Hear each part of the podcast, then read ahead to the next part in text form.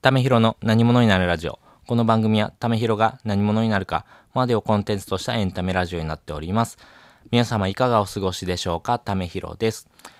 もう2月のですね、半ばに入ってきましたね。火曜日です。やっぱ月火っていうところはですね、やっぱさ、ちょっと、あー行きたくないなっていう気持ちになりがちなんですけどね。まあ週の半ばに入ってくるとですね、まあちょっとやる気、まあ気持ち的にエンジンがかかるんですけども、やっぱり週の初めというのはですね、えーちょっとブルーになる気分になる人が多いかなと思うんですけどね。私もそういう感じに捉えるんですけども、まあそういうことを言いながらですね、まあコツコツ頑張っていくしかないのかなと思いますんでね、えー皆さんも一緒にコツコツと頑張っていきましょうということで、今回はですね、えー健康はお金よりも重要な3つの理由というのをお話をしておきます。やっぱ健康第一というところがですね、まあ本質なんですけども、えっ、と、お金というのはですね、まあ必要にはなってくるんですけども、えーお金というところに固着しすぎると、やっぱりその健康を害するということがあります。で、お金っていうのはですね、結局何かっていうと、まあツールでしかない。要は、えー何か人生の体験を得るための、その交換するチケットですね。なので、えーお金が一番大事というわけではなくて、その体験を得るということが一番大事であって、えーそのためのツールということでお金っていうのが必要になってきます。ただですね、その目先のお金っていうところに、えー結構その多くの方が走りがちなんですけども、長期的に見ると、そのお金というところよりも、やっぱり健康っていうところ、まあ自分がですね、えーのびのびと生きるというところが必要になってきますんで、まあそういうところがですね、まあ今コロナの時代に応じて、まあ必要になってくる人が増えてるかなと思いますんで、まあそういうとこも含めてですね、まあ健康はお金よりもだ、え重要な3つの理由という話をしておきます。で、結論3つを話していくと、1つ目、まあ体が資本であるということ。2つ目、年齢による制約が生まれということ。3つ目、健康をおろそかにする人が老後に出費するお金が多額であるというお話です。一つ目のですね、えー体が資本である。これはですね、冒頭の話でもお話ししましたが、まあ、このコロナによって多くの方が、あのーまあ、自分の、えー生活、そして、えこれからの生き方っていうのをですね、見直すいいきっかけになったかなと思います。またですね、本当に、えー明日、明後日の生活が見えないっていう方もですね、実際いらっしゃるかなと思います。ただですね、あのー死ぬこと以外かすり傷っていう話、えーよくあると思うんですけども、やっぱりその体が資本であれば、またですね、えーそこから登っていけるっていうふうに思いますし、やっぱり体あってのお金でもありますし、生きていくためにはですね、体っていうところの重要、まあ、体のケアっていうのがですね、一番大事になってきますんで、やっぱりその体っていうのはですね、えー短期的なもので結果が出るものではないので、えー長期的に、あの自分のケアをしてあげる、心もそうですし、まあ、体のケアっていうのもですね、大事になってきます。まあ、そういうのをですね、怠ってくると、えー将来ですね、自分にそれがしっぺ返しのように返ってきますんで、やっぱりその体のケアっていうのはですね、大事ですし、まあ、体あってこその生き方ということですんで、やっぱりそこをですね、え大事にしてもらいたいなと思います。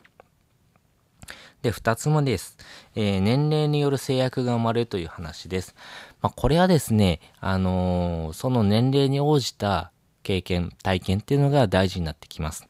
ただですね、えー健康、時間、お金、この三つのバランスで、えーその体験をですね、得られるかっていうところの線引きが変わってくるんですね。どういうことかというと、例えば20代だとお金はないですが、時間と、まあ体力、まあ健康っていうのがありますよね。ただですね、60歳になってくると、お金っていうのはあるんですけども、体力とか時間っていうのはですね、どんどん少なくなっていきます。まあそのですね、バランスに応じて、あの、必要なですね、体験っていうのも変わってきますし、やりたかったこと、その20代でやりたかったけどできなかったから同じことを60代でできるかっていうと、なかなかそれはできないんですね。例えば20代で、えー、まあそうだな、貧乏旅行に行こうとします。まあ、お金がないので貧乏旅行になってしまうんですけども、やっぱりその体力と時間があるので、えー、まあ、貧乏旅行であったとしても、バイタリティ溢れるような、体験とか、経験を得るっていうのができます。ただですね、えー、そういうことがですね、20代の時にしたかったけどできなかった人が、ある程度そのお金に、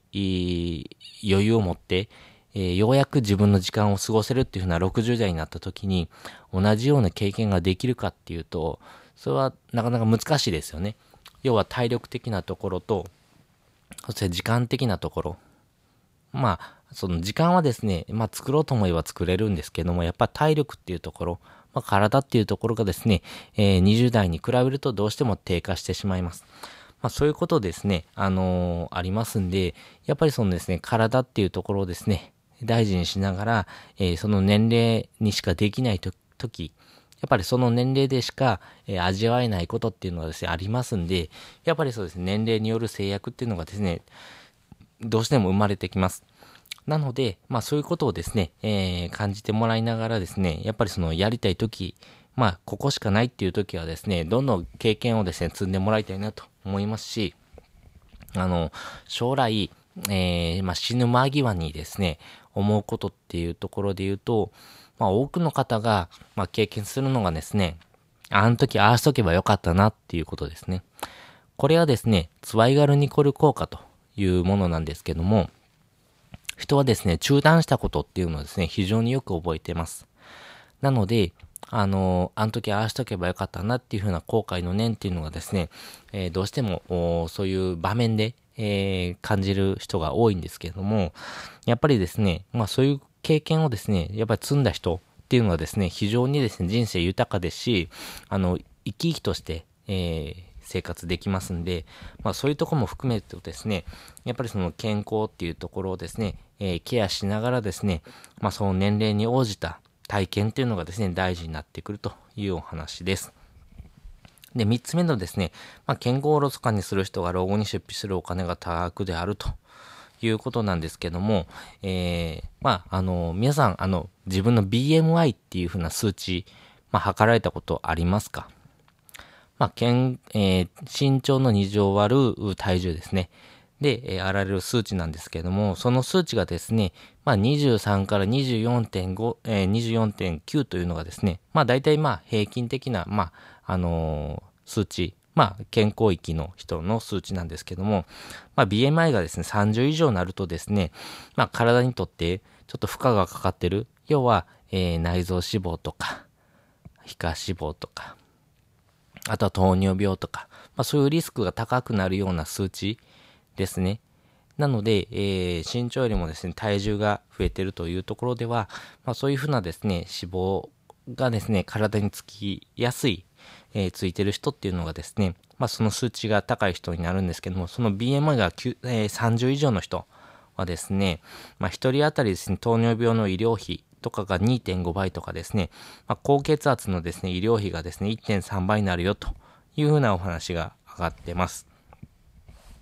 まあ、ここのですね、糖尿病でですね、まあ、換算すると、まあ、BMI がですね、23から24.9の人がですね、まあ、年間まあ、えー、約25万円ほどというふうな、えー、医療費がですね、かかると想定すると、まあ、その2.5倍なので、えー、まあ大体ですね、まあ65万とかぐらいですね、ぐらいの費用がかかってきます。まあその差額ですね、まあ37万、3、うん、そうですね。なんで40万弱というところがですね、自分の健康に払うリスクが増加してますよというお話ですね。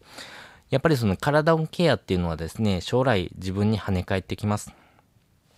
なのでですね、まあ今からでもいいので、あの自分の健康をですね、えー、少しでもケアしてあげれる、まあそういうふうなですね、えー、取り組みをですね、えー、進めてもらいたいなと思います。まあ運動っていうところがですね、一番手っ取り早いんですけども、なかなか続かないっていう人いると思います。私もそうです 私もですね、あのー、まあ、三日坊主とか、怠け者とか、いう形で、えー、なかなか継続するっていうのが難しいんですけども、えー、まあ自分ができることからですね、始めてもらった方がいいかなと思います。要は自分がですね、えー、目標とするものがですね、高ければ高いほど、あのー、ちょっと挫折しやすくなりますんで、やっぱりそのスモールステップというところで、えー、自分の健康管理をしてしてもらった方がいいかなと思います。なので、例えば毎日ストレッチをするとかでもいいと思います。まあ毎日が難しければ、えー、そうだな、なんか、うん、まあ週何回とか、あとは、えー、何分するとか、まあこの時間になったらするとか、そういうのをですね、どんどん考えてもらいながらですね、えー、やるといいかなと思います。で、えー、今回はですね、あのー、まあ、健康はお金よりも重要な3つの理由というお話をですね、しておきました。まあ、体が資本であるということ。そしてですね、まあ、年齢による制約が生まれますよというお話。そして、えー、健康をですね、おろかにする人がですね、老後に出費するお金が多額であるというふうなお話をしておきました。で、今回のですね、合わせて聞きたいです。えー、今回の合わせて聞きたいはですね、あの、先ほどの話と通ずる部分があるんですけども、貧乏旅行に行く理由というお話をしております。これはですね、えー、冒頭のお話でもありましたけども、やっぱり体が資本であるという時にですね、あのー、そのタイミングでしか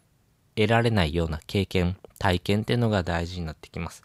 まあそういう話をですね、えー、細かくしておりますし、まあ本当に今しかできないことっていうのをですね、あの、やってもらった方が、後々人生にとっては、えー、非常に価値があるものになりますし、その価値はですね、えー、お金では買えません。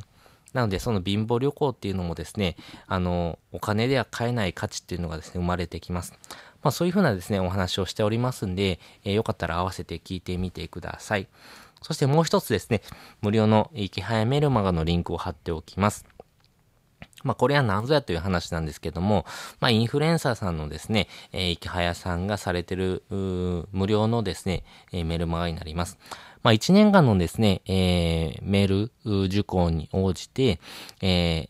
まあ、30万円分ぐらい分ぐらいのですね、まあ、有料教材と言われているものがですね、無料でつくというふうなプレゼントもあります。またですね、池早さんがされてる健康術とか、あとお金の節約術、お金の増やし方、あと副業の仕方、そして、えー、もともと本とというかですね、ブログされてましたんで、まあ本の書き方、まあ執筆の仕方っていうところですね。もう基本的な文章の書き方っていうところをですね、話をされたりとかですね、まあ、幅広くですね、え、情報を得ることができます。今の時代はですね、情報型の時代になりますんで、あの、情報っていうのはですね、えー、多くありますが、その中で取捨選択していく必要があるんですけども、やっぱりその情報難民、やっぱり情報をですね、えー、しっかりと自分でキャッチしながらですね、必要な情報と不必要な情報をですね、分けていくっていう作業もですね、必要になってくるんですけども、まあ、そのための物差しっていうのはですね、それぞれ持っていく必要があります。なかなかですね、その物差しっていうのをですね、持ってる人と持ってない人では、あの、情報格差がですね、えー、どんどん広がっていきますし、まあ、これから生きていく上では、そういう情報っていうのをですね、いち早くキャッチできるような能力っていうのがですね、えー、必要になってきますんで、まあそういうところもです、含めてですね、まあ今後の生き方をまあ、決定する必要な、必要なですね、ファクターとして、あの、この生き早メルマガをですね、使ってもらったらいいかなと思います。本当に無料で、えー、体験できますし、なんか有料教材買うとかっていうのはないんですけど、私もそんな買ってないんですけども、本当に、えー、無料で、えー、学べることっていうのがですね、えー、いろいろありますんで、よかったらですね、えー、読者になってみてください。ということで、えー、今回もお聴きいただきましてありがとうございました。また次回もですね、よかったら聞いてみてください。それじゃあ、またね。